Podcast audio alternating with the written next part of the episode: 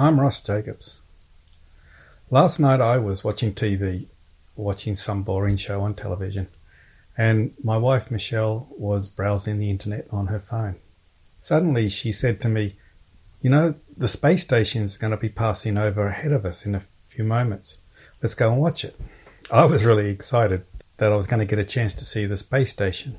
It's one of the marvels of modern human achievement, and I really wanted to see it. So we ran outside. We had a minute or so before it was due to pass over the head of us, and we were looking in the sky, looking everywhere for it. All I saw was stars and constellations. And then Michelle said, There it is, there it is. And I looked up and I couldn't see it. She was saying, It's over there, it's over there. And I tried to follow her gaze and where she was pointing, but I couldn't see it. And I kept looking and I started to think, was she pulling my leg? Was was this a prank, a practical joke?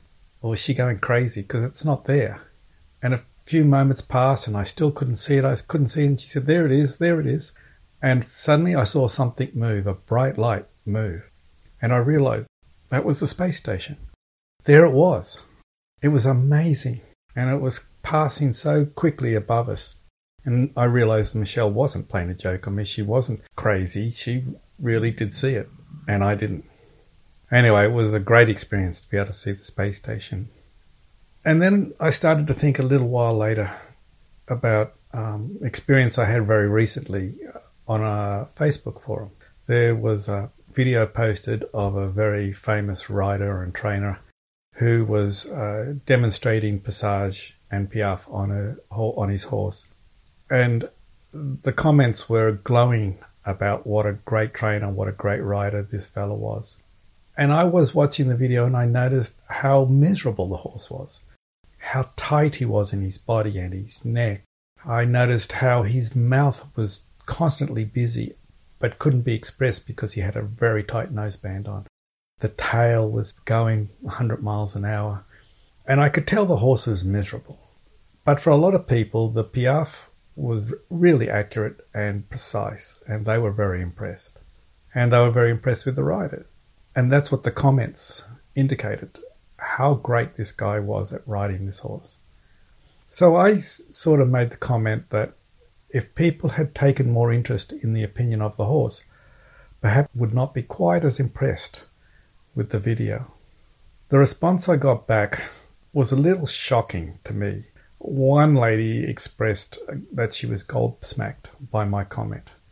But another lady, she said that I was basically an idiot. She called me an idiot.